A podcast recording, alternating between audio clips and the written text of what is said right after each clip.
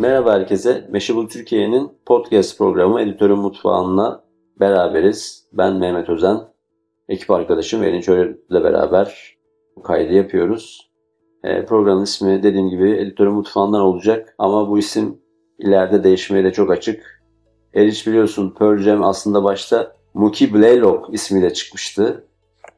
Mookie Blaylock evet, da o zamanlar çok ünlü bir, bir basketbol, N B A'de oynayan bir basketbolcunun ismiydi. Ama Mookie Blaylock o zaman ünlü bir insan ve isminin kullanılmasına izin vermedi ve grup Pearl Jam oldu. O yüzden dedirten bir isim değişikliği. Evet, evet. E, Mookie Blaylock'u herkes unuttu ama Pearl Jam devam ediyor. Umarım Editörün Mutfağı da Mookie Blaylock gibi unutulmaz diyorum. Nasılsın Elin? İyiyim, sen nasılsın? Ben de iyiyim. Ne yapacağız şimdi biz Editörün Mutfağı'nda? Onu bir anlatalım önce istersen. Biz Mashable Türkiye'de evet. yayın tarafında e, her gün düzenli içerik üreten tarafta çalışıyoruz.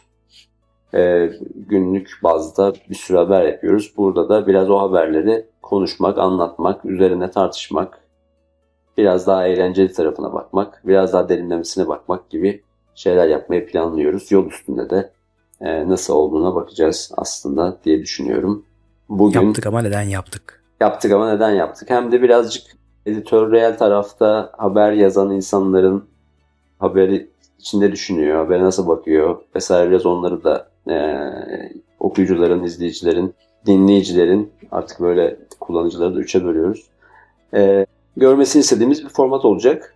Bugün de aslında yine tabii ki Mashable Türkiye'nin ve bütün teknoloji haberleri yapan sitelerin olduğu gibi Elon Musk bu haberlerin bir parçası. Vazgeçilmezimiz. Vazgeçilmezi. Yani Twitter'ı aldığından beri her gün mutlaka bir teknoloji sitesinde bir haber, bir delilik, bir manyaklık devam ediyor. Ne diyorsun Elon Musk durumlarına Erinç?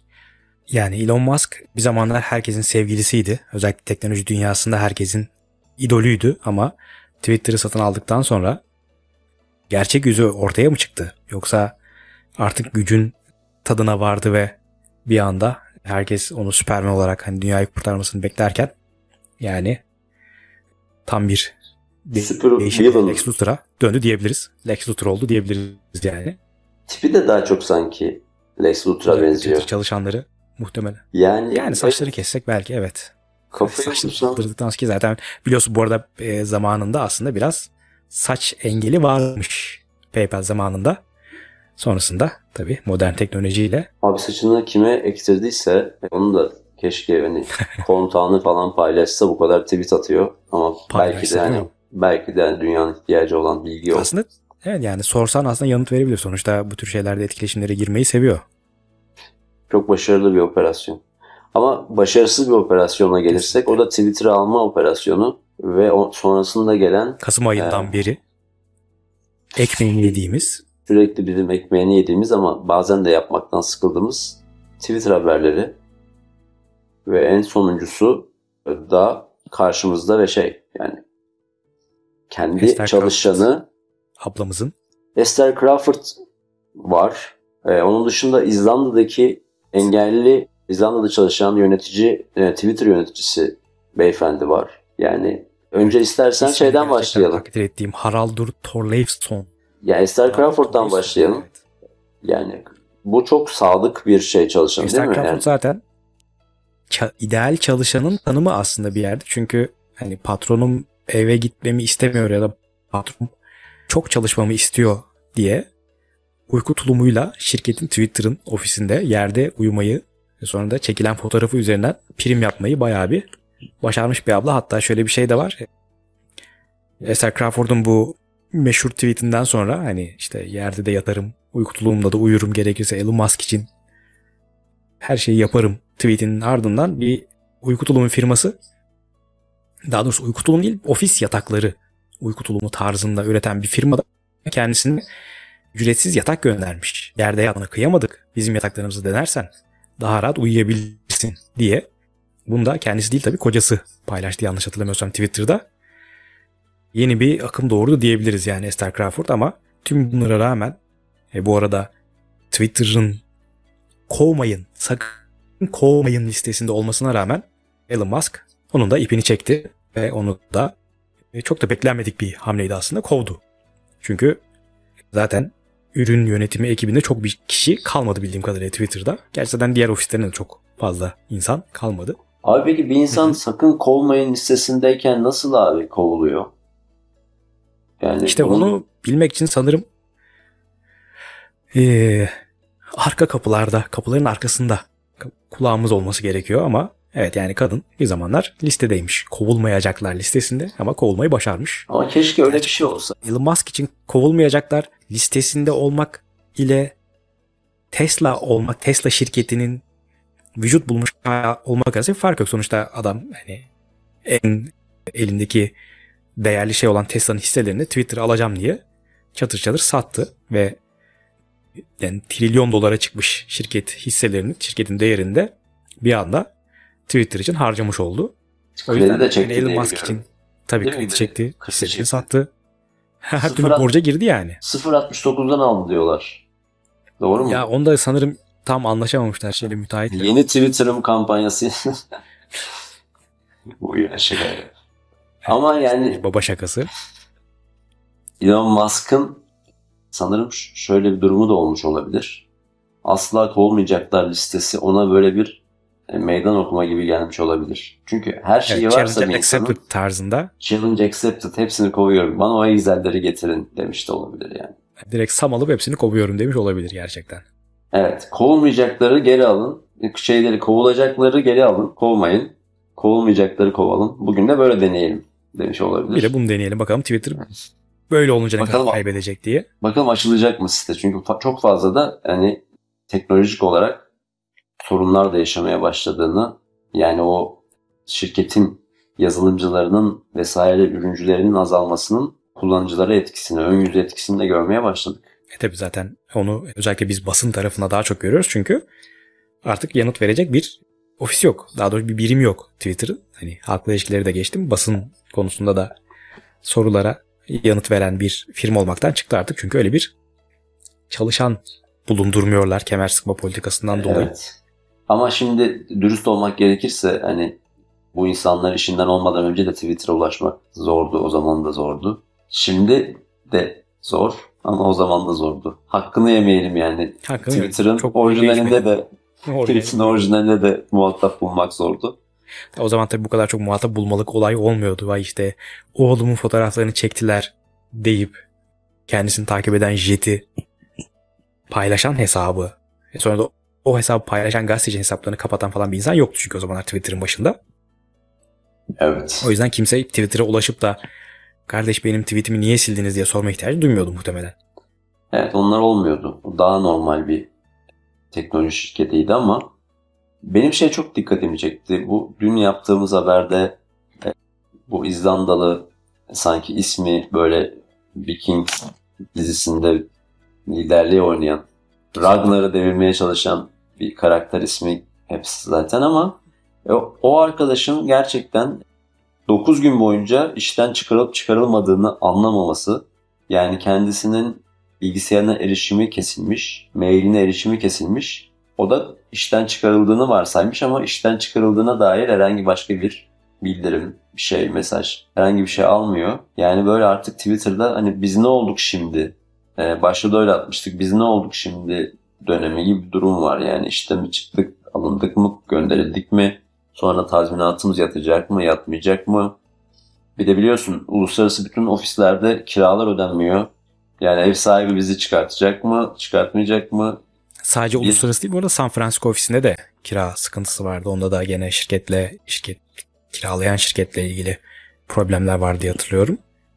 Evet. Ee, ama yani çalışanların çalışma şartları da zaten yokuş aşağı gidiyordu. En son yaptığımız haberlerde de merkez ofisinin tuvalet kağıdı ya da temizlik malzemeleri ya da tuvaletlerin temizlenmemesi gibi sıkıntıların iyi yaşanması.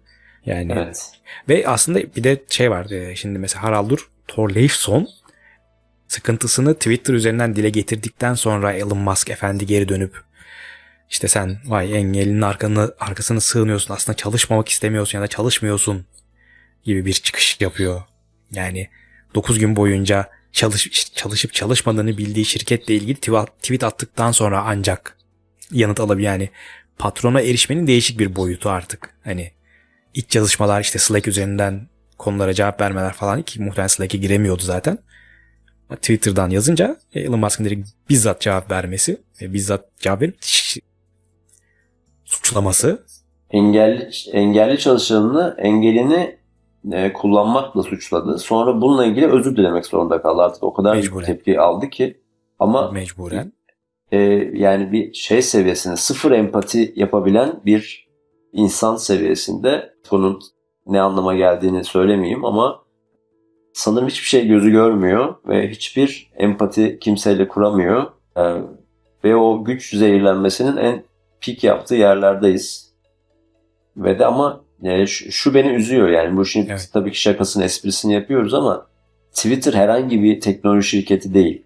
E, Twitter internetin belli noktalarda kendisi ya, hani o yüzden bu kadar bir güç zehirlenmesine açık bir insanın, yani bir zamanlar hani ben aynı fikirde olmasam da çoğu insanın bir sürü umut beslediği ama aslında çok da soru işareti olan, her şeye sahip olan bir insanın tweet, yani internetin kendisine sahip olmaması gerekirdi yani. Bu daha böyle evet, çok çok ortaklı bir olması gerekiyordu. Evet. E, bu insanların sahip olduğu bir mecra olmalıydı. Bunu sadece monetize etmek isteyen veya kendi keyfine kullanmak isteyen, kafası da gidik bir zengin çocuğunla kalmaması ideal olandı. Maalesef böyle bu yani Twitter'ın gerçekten artık internetin kendisi diyebileceğimiz, çok fazla insan için çok fazla şey ifade eden, hele bizim ülkemizde, bir sürü ülkede bir mecranın adım adım sönüşünü izliyoruz yani. O açıdan üzücü. Üzücü ama en azından alternatifleri de çıkıyor.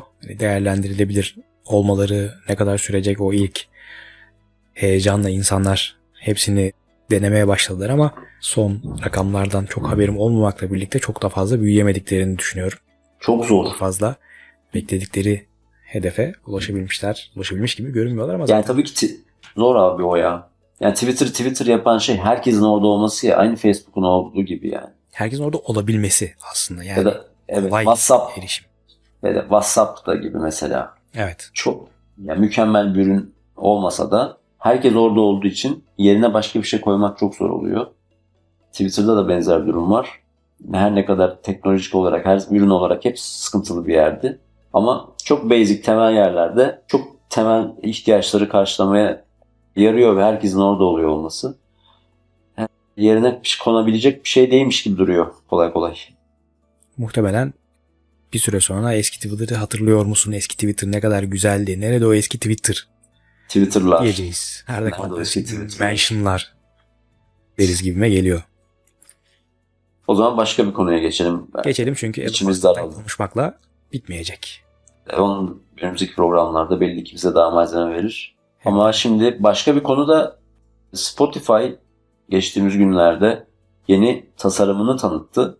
Ve mutlaka karşısına çıkmıştır dinleyicilerimizin de. Spotify'ın da bir sürü benzer platform gibi aslında böyle video ağırlıklı, hatta açıkça söyleyelim, TikToklaştığını görüyoruz yani. Spotify TikToklaşıyor diyebilir miyiz diye sana sorayım. Spotify ve diğer herkes, ki buna Twitter'da dahil, Facebook zaten, Meta zaten hedefi o. Herkes TikToklaşıyor çünkü bununla ilgili de bir araştırmamız, araştırma vardı daha doğrusu, bununla ilgili haberleştirdiğimiz bir araştırma. Ve insanların en çok nasıl silineceğini aradığı uygulama, tabii bu Amerika Birleşik Devletleri'nde geçerli bir araştırma.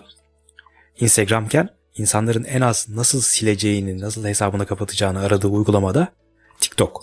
Yani TikTok'a ilgi azalmıyor, sürekli artıyor ve insanlar, TikTok kullananların da TikTok kullanmaktan dolayı bir Instagram'da olduğu gibi bir şikayeti yok. Yani Instagram'da bir e, işte gençlere kötü örnek olma, işte mükemmelliği özendirme. Ya evet abi, böyle bir şey var değil mi Instagram'da? Yani Instagram'ı kullanıyorsun ama biraz love to hate ilişkisi gibi değil mi? Hani eline, öyle, kendi eline vurmaya çalışıyorsun. Yani çıkmak istiyorsun ama çıkamıyorsun. Biraz rehin alınmışsın gibi yani. Ne Instagram'da ne de in- Instagram'sız Yani getirdikleri aslında Facebook'un ve aslında diğer bütün şeylerin başına gelebilecek olan bir durum bu. Yani Instagram Instagram olarak kalsa belki de bu kadar kötü olmayacaktı ya da belki bu kadar kötü an konuşulmayacaktı. Ama sürekli bir şeyleri taklit edelim, sürekli rakipler ne yapıyorsa onu yapalım deyince Instagram Instagram'dan çıktı. Ne zamanki kare fotoğraf bitti, zaten Instagram o zaman başka bir mecraya dönüştü. TikTok'ta böyle bir durum yok nedense. Yani en az Instagram kadar gençlere hitap eden bir uygulama ama herkese öncü olmaya da sürdürüyor. Spotify'da senin dediğin gibi en son bu trene katılan, trene binen uygulama oldu. Yani Spotify'da ben bunu görmek ister miyim? İstemem. Ama benim kişisel tercihim. Hani belki ayrımları sevdiğim içindir. Hani kliplerimi ben YouTube'da izlerim, şarkılarımı Spotify'da dinlerim diye. Ama evet. Spotify'ı açtığım zaman kolayca playlistime ulaşıp çok da fazla veri kaybettim. Şimdi veri de var. Bir de işin içinde video stream ile ses stream arasındaki veri trafiği farkı en azından bizim ülkemizde biraz göze batabilecek bir fark. Şu anda her ne kadar operatörler Spotify paketlerini ücretsiz veya da en azından hattınıza dahil veriyor olsa da yarın öbür gün video streami arttıkça pakette büyüyeceği için belki bu konuda da bir negatif etkisi olacak bize.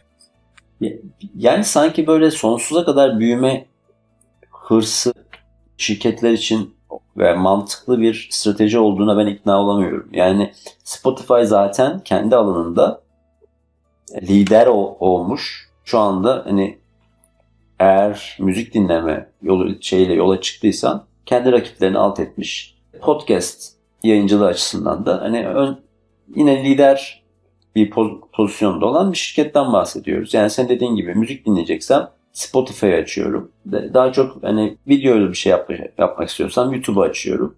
Ee, işte bu Reels vesaire, Shorts, TikTok videoları gibi şeyler arasında gidiyorsam hani hangisi bana yakın geliyorsa onu açıyorum şeklinde insanların kafasında bir kategorizasyon olabilecekken hepsinin aynı top üzerinde gitmesi ve aynı pastaya oynaması bana yani uzun vadede çok stratejik olarak da doğru gelmiyor.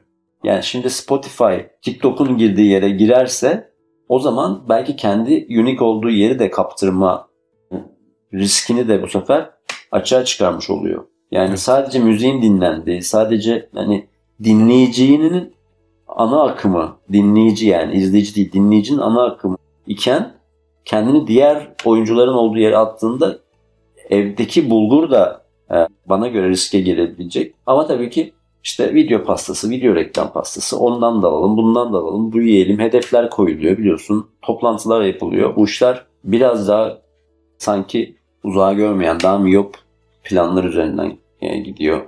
Evet, kısa başkası yaptı, biz de yapalım. Evet, biz de çok iş hayatımızda gördüğümüz, bizde niye yok, biz niye öyle değil, biz niye hedef koyalım, hedefler, şunlar, bunlar. Ama ürünün kendi temeli yani çekirdeğinde olan şeyi hep atlıyoruz. Bence Spotify'ın da yani TikToklaşmasının onu kullanıcısına nasıl bir fayda sağlayacağını çok şey yapamıyorum. Yani hayal edemiyorum ve bazı şeylerde biz belki geri kafalık yapıyoruz ama ürünün kendi doğası içinde geliştirilebileceğini düşünüyorum sürekli. Hep her şey birbirine benzemesi gerçekten keyif kaçırıcı bir durum. Yani aslında buna bununla ilgili belki de bir insider yorumunu evet hav hav hav hav Netflix'te, e, Netflix'in C E O'sundan, birinci ağızdan duyduk. E, bu şifre paylaşımını, parola paylaşımını, hesap paylaşımını kaldırma kararını aldığından e, şirketlerin kullanıcıları ve ben susayım istersen biraz o konuşsun. Çünkü sanırım onda evet. Anlatmak istediği şeyler var konuyla ilgili. Yani gördüğünüz gibi Spotify'ın TikToklaşması sokakta yaşayan dostlarımız tarafından da tepkiyle karşılanıyor. Onlar da bir yere sinirli bir şekilde e, koşuyorlar, gidiyorlar. E, büyük ihtimalle yani, hani büyük ihtimalle Spotify'ın merkez ofisi ürüncüleri, işte tasarımcıları yakındalar. Onlar da onlara tepki olarak bir yerlere doğru gidiyorlar. Hasbı. Bütün gün bütün gün sakinken bir yayın yaptığımız sırada evet böyle celallenmeleri de e, onların da ne kadar bu konuya hassas olduğunu gösteriyordu evet. Netflix'in C E O'su hani geldikleri gittikleri gibi gelirler demişti kısaca. bu hesap paylaşımından hesabını kapatacak olan kullanıcılar yarın öbür gün yeni bir dizi çekeriz, yeni bir film yayınlarız. Ondan sonra hepsi geri gelir tıpış tıpış demişti. Şirketlerin aslında kullanıcıya, son kullanıcıya bakışı sanırım artık bu. Büyük şirketlerin, global şirketlerin Spotify'da bunu diyor olabilir. Yani biz Instagram Reels'ını, TikTok'un işte şeyini aldık. Bunun için gidecek, küsecek olan varsa bunlar da yarın öbür gün yeni bir albüm yayınları tıpış tıpış gelir diye bir cümle kurmuş olabilirler yönetim kurulu toplantısında. Ama bunun yerine, evet, bunu yapmak yerine şarkı öneri algoritmalarını birazcık güncelleseler ve benim beğenmiyorum dediğim şarkıyı ısrarla bana önermeseler çok daha faydalı olurdu o zaman. Bence dünya daha güzel bir yer olabilirdi. Evet. Yani çok geliştirmeye açık yeri var ürünün. Evet. Bu kadar yol almışken ve gerçekten de hani dinleyicinin ana akımı her şeyi olmuşken evdeki bulgur riske giriyor. Bir başka konuya geçeceğim. Spotify'a olan öfkemiz ve kırgınlığımız, sistemlerimiz bir yerde biraz küllendikten sonra, evet, böyle bir nefes alalım ve kırgınlık, öfke, üzüntünün yanında bir duygu daha var. Korku. Bu hafta bir sen bir haber yazdın. Daha doğrusu bir yerden tabii bir ki yerden. E, aldık. Evet. Yani onu işledik. Palyaçolardan neden korkuyoruz? Palyaçolardan korkmak diye bir şey var. Ve evet, bunun aslında yaşıyor. Böyle daha nadir bir şey olduğu düşünülüyormuş ama değil mi? Aslında düşünüldükten daha yaygın bir şey olduğu yani çıkmış. Yaklaşık bin kişiyle yapılan bir e, ankette yüzde elli üç yüzde elli dört civarında insanın, yani neredeyse yarısının, yarıdan fazlasının palyaçolara korktuğu ortaya çıkmış ki ben de palyaçolardan korkan grupta değilim. Korktuğunu bildiğim arkadaşım var. Gerçekten korktuğunu bildiğim ama sayının bu kadar yüksek olacağını ben de tahmin etmiyordum. Ben de bilin, düşünmezdim bu kadar yüksek olacağını. Hatta bu yüzde elli üç buçuk'un yüzde beşi, daha doğrusu ankete yanıt veren bin kişinin yüzde beşi de çok korkuyor palyaçolardan. Bana hep garip gelmişti bu korku. Bir insan palyaçodan niye korkar diye. Sonra bilim insanları da bunun üzerine eğilmeye karar vermişler. Hani evet, palyaçolardan bir korku var. Hatta bir zaman, bir dönem yakın geçmişte Amerika'da palyaçolar görülüyordu ve insanlar korkuyordu bundan çünkü korkutucu makyajlı palyaçolar vardı. Bizim bahsettiğimiz normal palyaçolardan korkan insanlar. Neden bu bu korkunun altında yatan sebep, neden bir insan palyaçodan korkmaya başları araştırmışlar. Çünkü anladığım kadarıyla bununla ilgili çok fazla araştırma yapılmamış daha önce. Bir Bence de sonuçlar... canları biraz sıkılmış anladığım kadarıyla. Muhtemelen yani hani üniversitede takılırken demişler ki hani neyle ilgilensek acaba Güney Galler Üniversitesi'nde insan palyaçodan niye korkar ki? Evet, bunu yani bir bilim projesi haline getiren ilk cümleyi ben de öğrenmek isterdim. Yani acaba hani hep birlikte bir fast food restoranına gidip oradaki palyaçoyu mu gördüler yoksa? Hep birlikte Stephen King'den bahsettiler. It filminden, o filminden bahsettiler ya da kitabı. Veya belki de çocuğun, bir tanesinin çocuğunun doğum günü vardı ve bir palyaço ayarlamak için e, o bilim insanı bayağı uğraştı. Sonra palyaço geldi. Çocuklardan biri ağladı ve adam da uğraştığıyla kaldı ve ya bu, bu nasıl bir şeymiş çözerim. Ya bunu bir bunu bir bakalım neymiş bu. Hem de yarın da zaten yapacak bir şey yok. Şeyde çalışıyormuş gibi görüneyim. Yapacak olabilir. Bilim yok. Yar, yarına yapacak yani bilimimiz kalmadı yarın. Deyip yarın bilimimiz yok diye. Abi oluyordur mesela. Bize de mesela haber bulamadığımız zaman haber arıyoruz falan. Yani onlarda da belki bilim olmuyordur. O zaman bilim arıyorlardır. Evet. O çok daha zordur diye tahmin ediyorum. Tabii çünkü sonuçta yani haber. Bilim e, nerede olsa bile gidip alıyorduk bir yerde. Çin'de o ama şimdi Çin Türkiye'de bile olsa gidip alın noktasına geldi teknoloji, bilim. Evet. Yaklaştık evet. Yani. E, şimdi fobiler tabii ki hayatımızı etkileyen sıkıntılar. Senin var mı herhangi bir fobin? E, benim herhangi bir fobim yok. Yani tabii ki böyle şeyler var hani normal travmatik şeyler, ne bileyim şu anda deprem olursa büyük ihtimalle deprem fobim olur ama yok yani fobim galiba yani, yani ama şey değil. Şey... Var mı? Benim mesela palyaço fobim yok ama çok da haz etmiyorum yani. Hani bu zaten haberin içinde sen biraz detaylandırmışsın. bir tatsızlık yani, var. Değil mi? Böyle hani o bilimsel şeyin bir sonuçları çıkmış, ne bileyim. Surattan ifadesi görünmüyor olması gibi yani şeyler. İnsanların yani. Şimdi kaynağı ne olabilir diye araştırmışlar. Bu arada benim de yükseklik fobim var. Yüksekten korkuyorum. Değişik bir duygu gerçekten. E, kaynağı belirsiz korku diyelim. Palyaçolarda işte acaba çocukken bir palyaço onları çok korkuttu mu? Az önce senin verdiğin örnekte. Bu yüzden mi korkuyorlardan işte aileden mi? Aile üyelerinden mi? İşte annesi babası ya da kardeşi korkuyor, o da korkuyor mu? Hayır, bunların hepsi çok düşük sebepler. Yani ankete katılan bin kişinin içerisinde çok küçük rakamlar hmm. e, bunu veriyor. Asıl palyaçoların yüzünü göremiyor olmamız. Çünkü insanlar iletişimin büyük bir kısmını aynı zamanda gözleriyle yapıyor. Yani karşındaki insanı nasıl yorumluyorsun? İşte mimiklerinden, surat ifadesinden anlayıp ona göre bir şey yapacak mı ya da hani vereceği tepkiyi ona göre kestirebiliyoruz. Bir nevi empati duygusunun gerekliliği, palyaçoların makyajlarını, duygularını göremiyoruz. Palyaçoların makyajları duygularını gizliyor. Gizlediği için de duygusal sinyalleri alamıyoruz. Şey gibi mi biraz ya, böyle mesela bizim de burada biraz önce duyduğunuz dostlarımızın bir tanesinin kuyruğu kesilmiş ya ülke. Birisi kesmiş.